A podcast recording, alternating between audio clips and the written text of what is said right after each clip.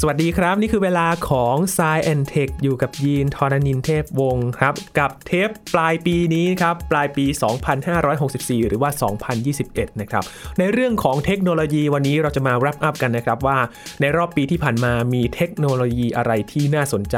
และทำให้เรานำไปสู่ปีต่อไปครับว่าจะมีแนวโน้มอย่างไรกันบ้างนะครับ คุยกับพี่หลามจิกโกไอทีใน s ซแอนเทควันนี้ครับ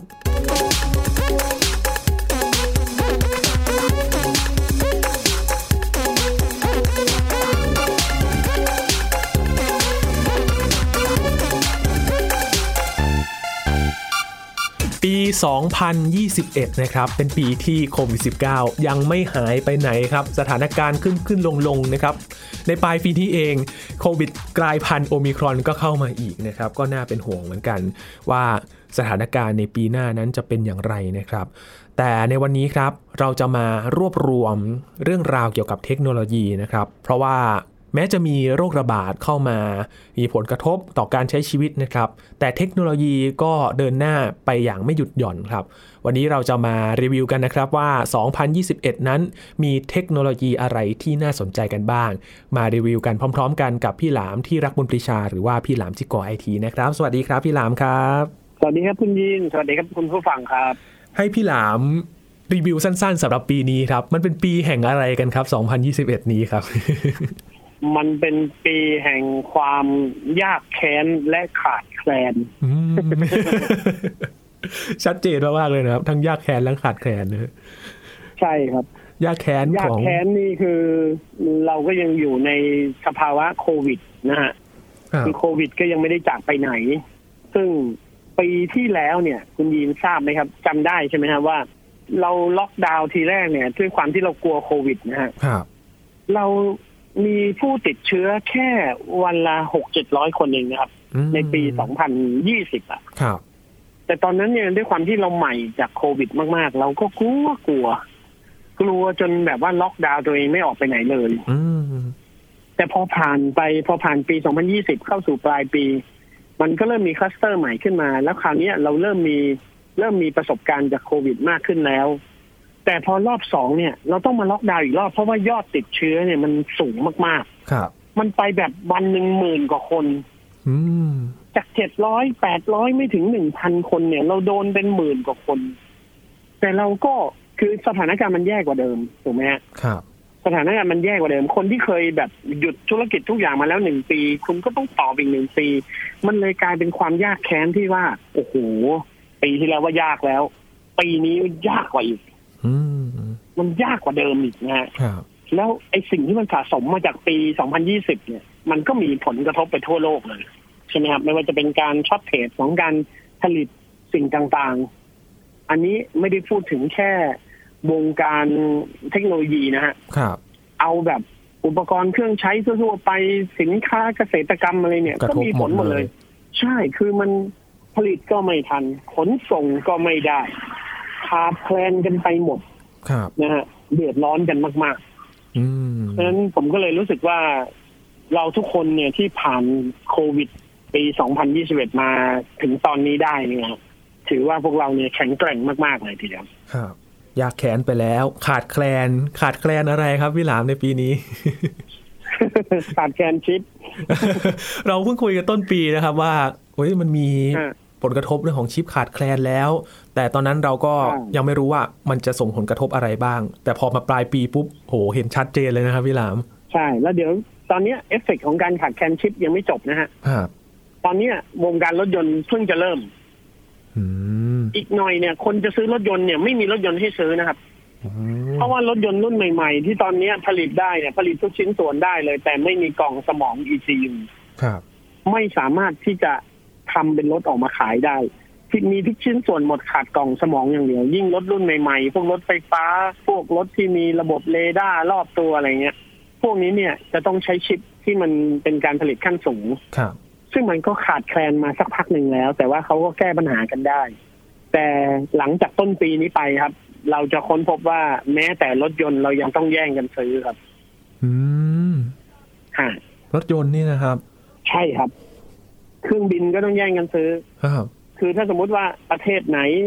กลับมาฟื้นฟูเศรษฐกิจได้ อยากจะซื้อเครื่องบิน บริษัทนั้นบริษัทนี้อยากจะขยายระบบการเดินทางของตัวเองอะไรเงี้ยคุณจะค้นพบเลยว่าคุณสั่งเครื่องบินปีนี้คุณได้อีกห้าปีข้างหน้า โหต้องแบบพรีออเดอร์กันเลย มันไม่มีขายใช่ มันผลิตไม่ได้ อืม แย่เลย ครับ นะฮะแล้วมันไปทุกวงการมันไปทุกทุกเรื่องเลยนะฮะ อืม ทุกเรื่องเลย ยินเห็นข่าวเรื่องของโทรศัพท์มือถือนะครับ ก็เริ่มประกาศออกมากันแล้วว่า อาจจะมีจำกัดหรือว่าอาจจะผลิตไม่ทันรุ่นใหม่ อาจจะเลื่อนออกไป นี่ก็เป็นหนึ่งในผลกระทบ ใช่ครับ ใช่ไหมครับ เป็นมาตั้งแต่ตอนสักประมาณก่อนๆกลางปีครับสักประมาณเดือนเมษาเริ่มมีผลกระทบตั้งแต่ตอนนั้น แล้วเพราะว่าผมอยู่ในวงการที่เป็นคนทำรีวิวมือถือ ครับ ปีปีหนึ่งเนี่ย ผมจะต้องทำรีวิวมือถืออย่างต่ำๆนะครับ คุณยีนมือถือรุ่นใหม่ ๆ ที่ออกมาเนี่ย อย่างต่ำๆเดือนหนึ่งผมต้องมีรวมทุกยี่ห้อนะผมต้องมีสิบรุ่น อืม ปีหนึ่งต้องมีไม่ต่ำกว่าหนึ่งร้อยรุ่น ครับ ที่เราจะต้องรีวิว เชื่อไหมครับว่าปี 2021 ที่ผ่านมา ผมรีวิวมือถือไปไม่ถึง 30 รุ่นครับ โห มันหายไป 70เปอร์เซ็นเลยอะ ครับ จากเดิมเนี่ยโอ้โหผมลูกค้ารีวิวมือถือนี่ถือเป็นลูกค้าหลักของผมเลย เป็นรายได้หลักของผมเลย ครับ ตอนนี้กลายเป็นว่ามือถือเนี่ย มาให้รีวิวน้อยมาก โชคดีที่ผมยังได้สินค้าประเภทอื่นมาทดแทนบ้าง อืม นะฮะผมก็ยังพออยู่ได้ ครับโห แต่แบบโอ้โห วงการมือถือนี่เงียบเหงาเลย ครับ อ่ะอย่างเพื่อนๆผมที่เขาเป็นเอเจนซี่ที่เขาเป็นแผนก PR คอยโปรโมทให้กับบริษัทมือถือเนี่ย คนพวกนี้นี่คือว่างงานไปเลยนะครับ โอ้ ไม่ ครับ มีงานทำ อืม เพราะว่าลูกค้าไม่มีโปรดักต์ใหม่ออกมา ครับ มือถือที่ผมรีวิวเนี่ย คุณยินเชื่อไหม สักประมาณเดือนพฤศจิกายนที่ผ่านมา ชิปเซ็ตมือถือที่ผมรีวิวเนี่ยมันคือชิปเซ็ตที่ออกมาเมื่อสองปีที่แล้วอ่ะเป็นสต็อกเก่า อืม เป็นรุ่นเก่า ค เพ รับ ราะว่ารุ่นใหม่ไม่มีผลิตไม่ได้ อืม อ แล้ ย่าว งไอ้วงการ ครับ ชิปชิปเซ็ตมือถือ มันเป็นชิปเซ็ตระดับสูงถูกไหมฮะไอ้วงการพวกนี้เนี่ยมันก็มีปัญหาตั้งแต่ที่ว่ามันไม่สามารถพัฒนาไปจนเป็นเทคโนโลยีใหม่ๆ ระดับสามนาโนเมตรห้านาโนเมตรเนี่ย ครับ เครื่องที่ผลิตชิปเนี่ยมันมันทำไม่ได้ แล้วมันก็ทำออกมาช้า ไอ้พวกนั้นเนี่ย ระดับท็อปๆเนี่ยไม่ต้องพูดถึงเลย ไม่มีใครสั่งได้ ไม่มีใครมีของเอามาใส่ในสินค้าของตัวเองขาย อืม ระดับล่างๆกลางๆ ยังหายากเลยต้องไปเอารุ่นเก่า ไปเอาชิปเซ็ตเมื่อสองปีที่แล้วมาใช้อะ ครับ แล้วพอมีปัญหาเรื่องพวกนี้ มันก็ส่งผลให้เอ่อวงการมือถือเนี่ย มันฝืดคือพอไม่มีรุ่นใหม่ คนก็ยังไม่เปลี่ยน อืม มันไม่มีอะไรน่าสนใจ ครับ เขาก็จะไม่เปลี่ยนทุกคนก็ใช้เครื่องเดิมต่อไป อืม ก็ใช้ลากกันต่อไปเศรษฐกิจไม่ดีคนหารายได้ได้น้อย คนก็ไม่อยากเปลี่ยนมือถือ วงการมันก็ฝืดเคืองไปทั้งวงการ โอ้ ผู้ผลิตเนี่ย ผู้ผลิตเนี่ยอยู่นิ่งเฉยไม่ได้ ครับ เอ้ยเราต้องไปหาชิปอะไรมาไปเจอชิปยี่ห้อประหลาดๆจากจีนอะไรก็ใส่มาก่อน ใส่มาปุ๊บไปเจอว่าต้นทุนมันสูงขึ้น เขาก็ต้องตัดอะไรบางอย่างออก อืม คุณยินรู้ไหมครับว่า มือถือตั้งแต่เดือนมิถุนายนมาจนถึงตอนนี้ ส่วนใหญ่ถ้าไม่ใช่รุ่นท็อปเรือธงของวงการเลยนะ ไม่มีเลนส์วายครับ โอ้ ตัดเลนส์วายทิ้งไปเล ค ย รับ เพราะอะไรเพราะต้นทุนสูง พอต้นทุนสูงปุ๊บเนี่ยกำไรมันเหลือน้อยลง ครับ เขาจะออกสินค้าเอามาขายได้เนี่ย เขาต้องตัดอะไรบางอย่างออก เพื่อลดต้นทุนลง เพราะเขาจะขายแพงกว่าเดิมก็ขายไม่ได้ อืม เขาต้องขายราคาใกล้เคียงของเดิม แต่พอของเดิมเนี่ยมันก็ต้องตัดต้นทุนออกพอตัดต้นทุนออกมันก็กลายเป็นว่าไปถึงมือผู้ใช้เนี่ยไม่มีเลนส์วาย อื ผมเนี่ยเป็นคนรีวิวเนี่ยผมไม่รู้จะพูดยังไงดีนะว่า ครับ เออมือถือรุ่นนี้ไม่มีเลนส์วายนะครับ ไม่รู้จะบูดยังไง ไม่ไม่ไม่กล้าไม่กล้าพูดบอกคนดูอะ โอ้ครับ เออ แล้วอย่างนี้มัน ใช่ไหม จะ ฮะ กระทบแบบ เป็นเรื่องที่กลืนเข้ากลืนไม่เข้าคายไม่ออกจริง ครับ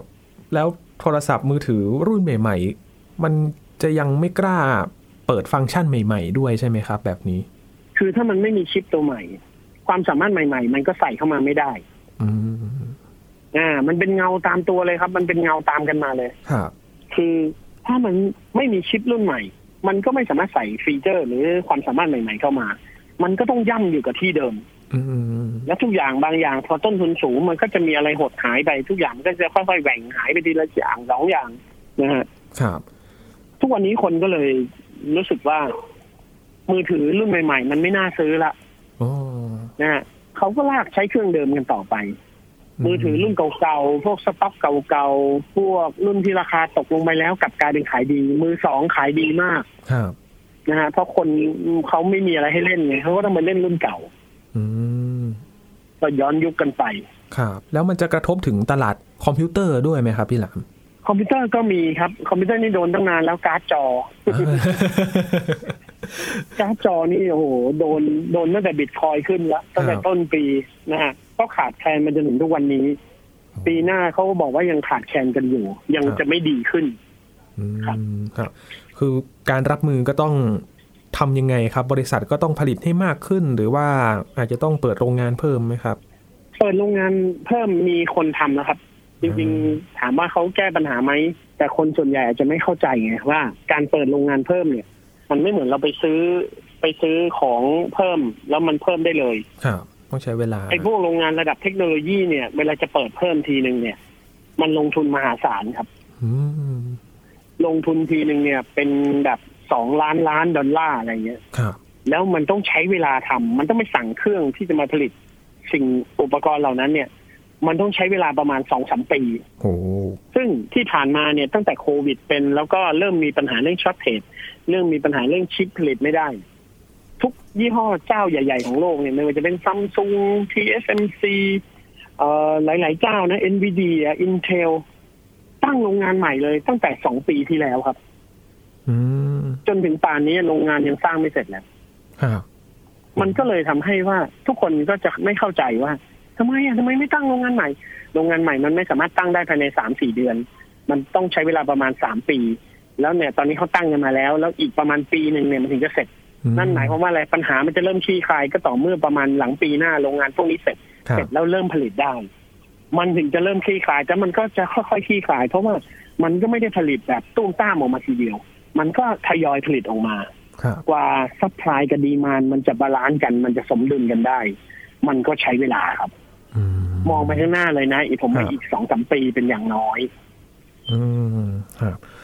อย่างชิปประมวลผลพี่หลาม บอกในช่วงต้นๆว่ามันจะมีชิปประมวลผลแบบขั้นสูงที่มันจะส่งผลต่อตลาดรถยนต์ใช่ไหมครับ ทีนี้รถยนต์ไฟฟ้ามันจะสะดุดไหมครับพี่หลาม สะดุดแน่นอนครับ รถยนต์น้ำมันยังสะดุดเลย รถยนต์ไฟฟ้านี่ยิ่งต้องใช้ชิปที่เป็นประมวลผลกันสูง อืม พวกนี้ก็สะดุดอย่างแน่นอน ครับ นะฮะเราจะสังเกตว่าอย่างช่วงนี้ก็จะมีเอ่อรถไฟฟ้าจากจีนใช่ไหมฮะ อันนี้เขาก็อาจจะผลิตชิปของเขาเอง อาจจะเป็นชิปที่เทคโนโลยีไม่สูงมากนะฮะ ก็จะเห็นเข้ามาขายหลายยี่ห้อในบ้านเรา อืม นะครับ ก็เปิดตัวกันแต่ว่าทางฝั่งแบรนด์ใหญ่ ๆ เนี่ยแทบไม่มีเลย แทบไม่มีรถรุ่นใหม่เลย มีน้อยมาก อืม ครับ ครับโหกระทบให้ทุกๆวงการเลยนะครับ สะเทือนไปหมดเลย ทุกอางครับ ชิปประมวลผล นี่ โอ้ ใช่ เราพักจากเรื่องขาดแคลนนะครับ มา มาสู่โลกใหม่อีกโลกหนึ่งนะครับ ช่วงปลายปีนี้นะครับ กลับมาเรื่องสดใสนิดนึงนะครับ พี่หลาม ไม่งั้นจะหมองหม่นไปทั้งปีนะครับ โอ้โหในนั้นเตาหมองกัน ครับปี 2021 นะครับ เรื่องที่ฮือฮาอย่างหนึ่งเลยอย่างก็คือมาร์คซักเก b นเบิร์กนะครับ ประกาศเปลี่ยนชื่อบริษัทเป็นเมตาใช่ไหมครับ แล้วก็ อืม เป็นการเปิดประตูสู่เมตาเวิร์สทีนี้เนี่ยมันจะส่งผลอะไรในปีต่อ ๆ ไปบ้างครับ หลังจากที่เราทำความรู้จักกับเมตาเวิร์สมา จริง ๆ ตอนนี้มีหลายบริษัทเหมือนกันนะครับ เริ่มที่จะขานรับแล้วก็เตรียมที่จะเป็นโลกเสมือนจริงกันด้วยแล้วอะครับพี่หลาม ใช่ใช่ก็ทุกคนก็ตื่นตัวกันเนาะขานรับการเปลี่ยนแปลงของ Facebook แต่ว่า Metaverse อะเอาจริงๆเนี่ยตอนนี้เนี่ยมีแต่มีแต่ชื่อเลย ครับ ยังไม่มีความเป็นภาพลักษณ์อันชัดเจน ยังไม่มีลักษณะที่เป็นชัดเจน ยังไม่มีกฎกติกา ยังไม่มีรูปแบบที่ตายตัวอะไรเงี้ย ครับ นะฮะเพราะว่าผมว่าปี 2021 นี้เราก็ได้แค่ชื่อกันก่อน อืม นะฮะเราคงยังไม่ได้อะไรไปมากกว่านี้แล้วเราเดี๋ยวเราก็ต้องมาดอดูกันว่า ปี 2022 ปีหน้าเนี่ยคำว่า Metaverse เนี่ยมันจะมีอะไรออกมาให้เราเห็นบ้าง ครับ อ่าตอนนี้ก็มีหลายคนตื่นตัวนะครับ ในเมืองไทยก็ผมว่าเห็นละเริ่มสร้าง มีมีการสร้างโลก Metaverse แบบจำลองขึ้นมาใช่ไหมฮะ ครับ จำลองกรุงเทพขึ้นมาแล้วก็เข้าไปซื้อขายที่ดินกันอะไรเงี้ยเห็นไปแย่งกันซื้อที่ดินตรงสีลมอะไรเงี้ย อืม ผมก็เริ่มงงๆว่า เอ๊ะ มันต้องมีแต่สีลมเหรอที่ราคาดี พอมันเป็นโลกเมตาเวิร์สอะ ครับ เราต้องเข้าใจอย่างหนึงว่า โลกเมตาเวิร์สมันไม่เหมือนโลกจริง โลกจริงเนี่ยมันมีข้อจำกัดเยอะแยะมากมาย ครับ ทำไมที่ดินสีลมถึงแพงคุณยีนตอบผมหน่อย ในโลกแห่งความเป็นจริงใช่ไหมครับพี่หลาม ใช่ครับทำไมที่ดินสีลมถึงแพง เป็นย่านธุรกิจมีบริษัทใหญ่ตั้งอยู่ตรงนั้น มีออฟฟิศเยอะมากมายเล ใช่ ย ใช่ มันใจกลางเมืองไง ครับ ใช่ไหมฮะ มันเดินทางง่าย อื มันจากตรงนั้นไปตรงไหนก็ได้ ครับ ผมถามหน่อย ถ้าเราสร้างกรุงเทพจำลองขึ้นมาในเมตาเวิร์ส บางบัวทองกับสีลมต่างกันตรงไหนครับ อืม คุณยินว่ามันแปลกไหมมันไม่ควรจะต่างกันนะ หรือว่าเขาสร้าง ใช่ไหม ร ฮะ ถไฟฟ้าไปแล้วครับ มันก็เลย ไม่เราอยู่บนเมตาเวิร์สเนี่ยเราจะไปไหนก็แค่คลิกเดียวอ่ะ อ๋อ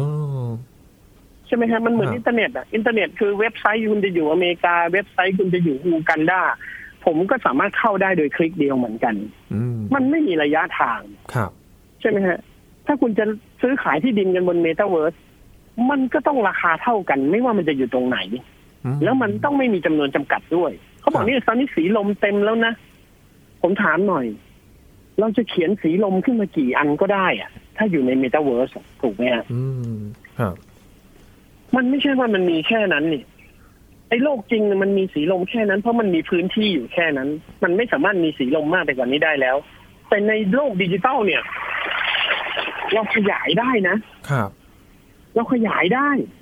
เราอยากจะให้สีลมมันใหญ่แค่ไหนก็ได้อะ อืม มันไม่มีกฎเกณฑ์นี่ ใช่ไหมฮะ ไม่ต้องอ้างอิงแบบความเป็นจริงก็ได้ มันมันไม่มีอะไรมาบังคับมันอะผมถึงได้สงสัยว่า แล้วที่ไปซื้อซื้อกันแล้วก็แบบโอ้ยตื่นเต้นกันแล้วก็โอดครวญกันว่าเนี่ยโอ้ยซื้อสีลมไม่ทัน ฉันต้องไปซื้อ เอ่อเอ่ออะไรอะพญาไทแทนอะไรเงี้ย อืม โทษนะฮะ ผมอยู่ลังสิตคลองสามสิบสองเลยก็ได้ ผมก็คลิกเดียวไปถึงที่ได้เหมือนคุณ ครับ เออ มันมีประโยชน์อะไร แล้วมันราคาต่างกันได้ยังไง มัน อืม ต้องราคาเท่ากันด้วย มันไม่ควรต่างกัน ครับ สิ่งเหล่านี้ที่ผมพูดเนี่ย มันคือฝุ่นตลบทางเมตาเวิร์สกับ อืม มันคือเรื่องของฝุ่นตลบทางเมตาเวิร์ส ครับ คือคนพยายามเข้าไปจับ ก็คือ จองกันก่อนใช่ไหมครับ ไม่ มันคือความไม่เข้าใจกฎเกณฑ์ของเมตาเวิร์ส อืม แล้วก็พยายามที่จะทำให้มันเป็นไปเหมือนโลกจริง ครับ คือเข้าไปซื้อขายที่ดินกันเข้าไปทำนู่นทำนี่กันโดยลืมไปว่า คุณไม่ต้องจับจองหรอกคุณซื้อเมื่อไหร่ก็ได้ ราคามันก็ควรจะเท่านี้แหละ แต่ถามเจตนาคนที่ทำให้มันมีจำกัด แล้วก็ทำให้ทุกคนต้องรีบวิ่งไปซื้อไปแย่งกันเพื่ออะไรเพื่อที่จะให้ราคามันขึ้น มันคืออะไรมันคือการปั่น อืม ซึ่งมันไม่ใช่เหตุผลที่แท้จริง ครับ อันเนี้ยคือฉวยโอกาสกับคนที่ไม่เข้าใจกฎของเมตาเวิร์ อืม ที่ดินมันเมตาเวสมันจะมีค่า เกิดจากอะไรรู้ไหมฮะ ครับ มันไม่ได้เกิดจากว่ามันตรงนั้นมันเป็นสีลม หรือมันถูกซื้อก่อนหรือซื้อหลัง เพราะที่ดินมันคือที่ดิน มันคือที่ดินแบบมันคือสเปซมันคือที่ดินเปล่า ครับ ๆที่ดินบนเมตาเวิร์สจะมีมูลค่าก็ต่อเมื่อ เราเอาที่ดินนั้นมาทำอะไร เช่น คุณซื้อที่ดินนี้มา คุณสร้างตึกขึ้นมาตึกหนึ่งแล้วคุณก็ทำเป็นสวนสนุกอยู่ในตึกนั้น แล้วมันมีเครื่องเล่นที่สนุกมากๆ มันมีระบบอะไรที่โอ้สนุกมาก ใครที่เข้ามาในเมตาเวิร์สตรงนี้อยากจะสนุกต้องมาตรงนี้ นั่นต่างหากล่ะที่เป็นมูลค่าของมัน อืม คุณยีนฟังผมแล้วตามผมทันไหม ทันครับพี่หลาม เออ มันไม่ใช่ที่ดินเปล่าๆแล้วมันจะมีมูลค่า มันไม่ควรมีมูลค่า อื มันควรจะมีประโยชน์ในตัวมันแล้วมันถึงจะมีมูลค่า ครับ ถูกไหมครับ อืมครับ นี่แหละคือสิ่งที่ทุกคนเนี่ยกำลังฝุ่นตลบกันอยู่ ครับ เขาเรียกว่าฝุ่นตลบทางเทคโนโลยี อืม อย่างปลายปีเนี้ก็ระบบคริปโตมันก็เริ่ม เริ่มมีระบบอะไรล่ะ NFT เนอะ non fungible อ่า โทเค็นเอ่อมีเอ่ออะไรมีระบบเกมไฟล์นะมีระบบเกมไฟล์เห็นที่เขาตื่นเต้นตื่นเต้นกันเนี่ยมีอยู่เกมหนึ่งผมจำชื่อเกมไม่ได้นะคริปโตมายปะอะไรสักอย่าง อ๋อครับ ที่ ที่แบบว่าไปจับจองเครื่องบินกันแล้วเอาเครื่องบินเนี่ยไปให้บริการ ครับ แล้วก็มูลค่ามันก็เพิ่มขึ้นได้เงินกลับมาอะไรเงี้ยสร้างเงินได้ ใช่ไหมฮะ ครับ แอร์กันไปซื้อในยแต่ตอนแรกเครื่องบินลำละสองสามพันบาท อืม ซื้อกันไปซื้อกันมาเครื่องบินลำละเป็นแสน ราคาพุ่งสูง พุ่งสูงเป็นแสน ครับ แล้วพอถึงวันหนึ่งฟองสบู่ก็แตก เครื่องบินก็ราคาร่วงคนที่ซื้อไปเป็นแสนก็ หน้ามืดเป็นลม อื หน้ามืดตาลายคล้ายจะเป็นลม สูดดมเสียงเพียวอิ้วเข้าไป ครับโอ้ก็ ลักษณะอย่างนี้คืออะไรครับ คือแชร์ลูกโซ่ อืมครับ ลักษณะนี้คืออะไรครับ คือพวกตกทอง มันสร้างสถานการณ์ขึ้นมาทำให้เราตกใจครับวิ่งเข้าไป ครับ วิ่งเข้าไปแห่ซื้อ โลภด้วยความโลภเพราะทุกคนเข้าไปด้วยเหตุผลเดียวกันหมดว่าจะต้องได้กำไรจากมันใช่ไหมฮะคนที่ยอมซื้อแสนหนึ่งเพราะอะไรเพราะเขาคิดว่าเขาซื้อแสนหนึ่งแล้วเดี๋ยววันรุ่งขึ้นมันจะกลายเป็นสองแสน อืม แต่วันรุ่งขึ้นมันกลายเป็นสองหมื่นเขาก็เจ๊ง ครับ ใช่ไหมฮะมันไม่มีเหตุผลเลยอะคือถ้าเราไปนั่งดูเหตุผลจริงๆว่าทำไมอ่ะทำไมมันถึงมันถึงราคาขึ้น มันเกิดจากอะไร มันเกิดจากบางคนบอกโอ้ย จะบอกว่ามันไม่มีเหตุผลก็ไม่ได้ เหตุผลมันมี มันราคาขึ้นเพราะมันมีดีมานดีมานน่ะ ถูกครับ มีดีมานถูกต้องครับ ผมไม่เถียง แต่ดีมานนั้นมันถูกสร้างโดยใครอ่ะ มันเป็นดีมานที่แท้จริงหรือเปล่า มันก็เหมือนกับเวลาเขาปั่นหุ้นในตลาดหุ้นน่ะ ใช่ไหมฮะ ผมกับคุณยีนเนี่ยมีเงินสักคนละหมื่นล้าน หยิบหุ้นขึ้นมาหนึ่งตัว คุณยีนซื้อ เสร็จแล้วคุณยีนตั้งราคาให้สูงขึ้นไปอีก ครับ ผมเป็นเป็นคู่ปั่นเขาเรียกคู่ปั่น ผมเข้าไปซื้อคุณยีน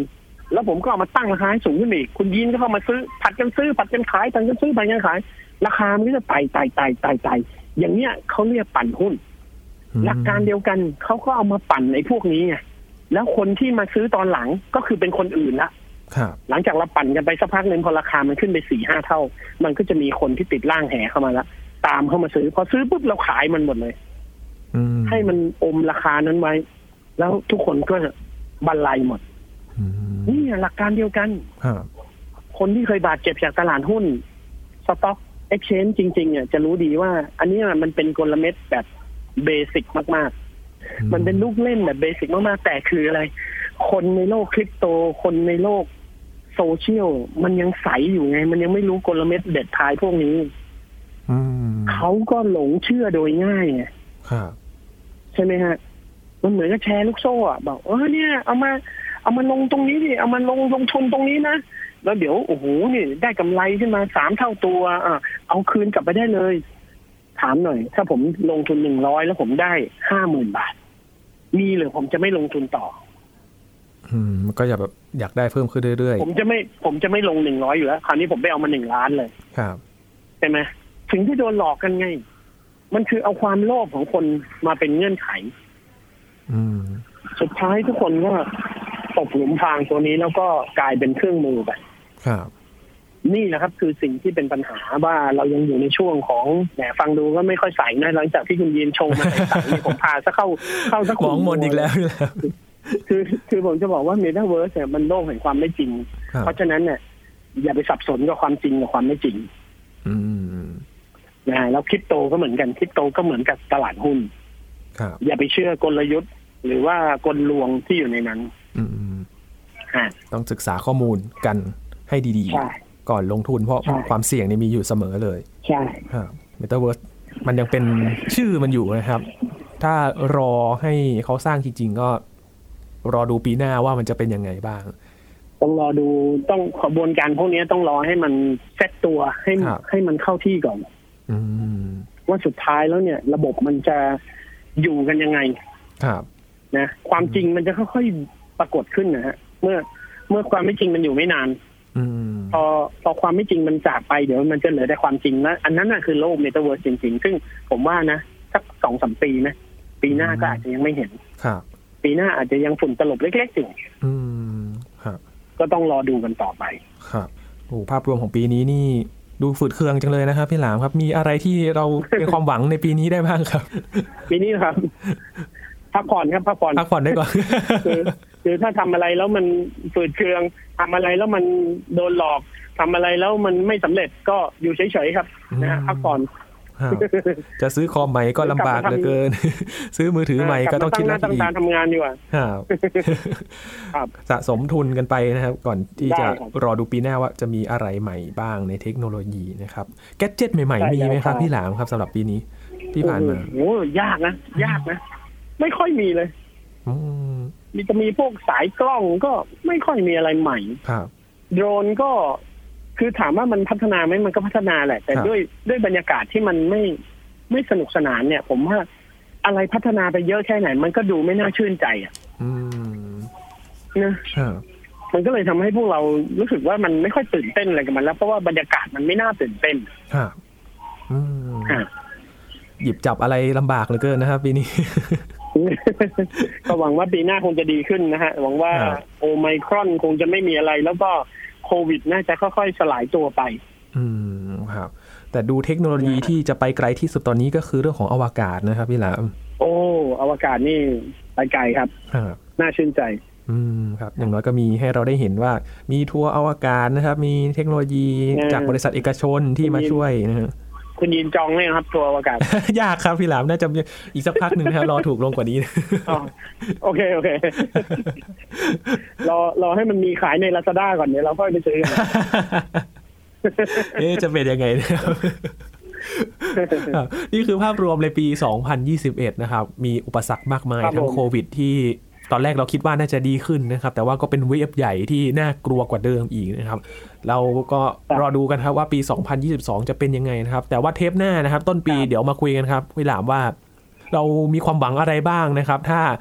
มองทั้งในทั้ง worst case สถานการณ์แย่ๆ แล้วก็สถานการณ์ดีๆ ว่ามันจะฟื้นตัวเรื่องอะไรบ้างนะครับพี่หลาม เดี๋ยวฝากพี่หลามมาชวนคุยกันต่อในเทปหน้านะครับ ปี 2022 ว่าจะมีอะไรใหม่ๆนะครับ วันนี้ขอบคุณพี่หลามมากๆเลยนะครับ เราพบกันใหม่ในปีหน้านะครับ สวัสดีครับ ครับผม ครับ นี่คือ s ายแอนเทคนะครับ คุณผู้ฟังติดตามได้นะครับ ทางเว็บไซต์ www.thaipbspodcast.com ครับรวมถึงพอดแคสต์ช่องทางต่างๆ ที่คุณกำลังรับฟังเราอยู่ครับ อัปเดตเรื่องวิทยาศาสตร์เทคโนโลยี และนวัตกรรมกับเราได้ที่นี่ ทุกที่ทุกเวลากับไทย PBS Podcast ครับ ช่วงนี้ยีนทอรานินเทพวงศ์พร้อมกับพี่หลามจิโกไอทีลาไปก่อนนะครับ สวัสดีครับ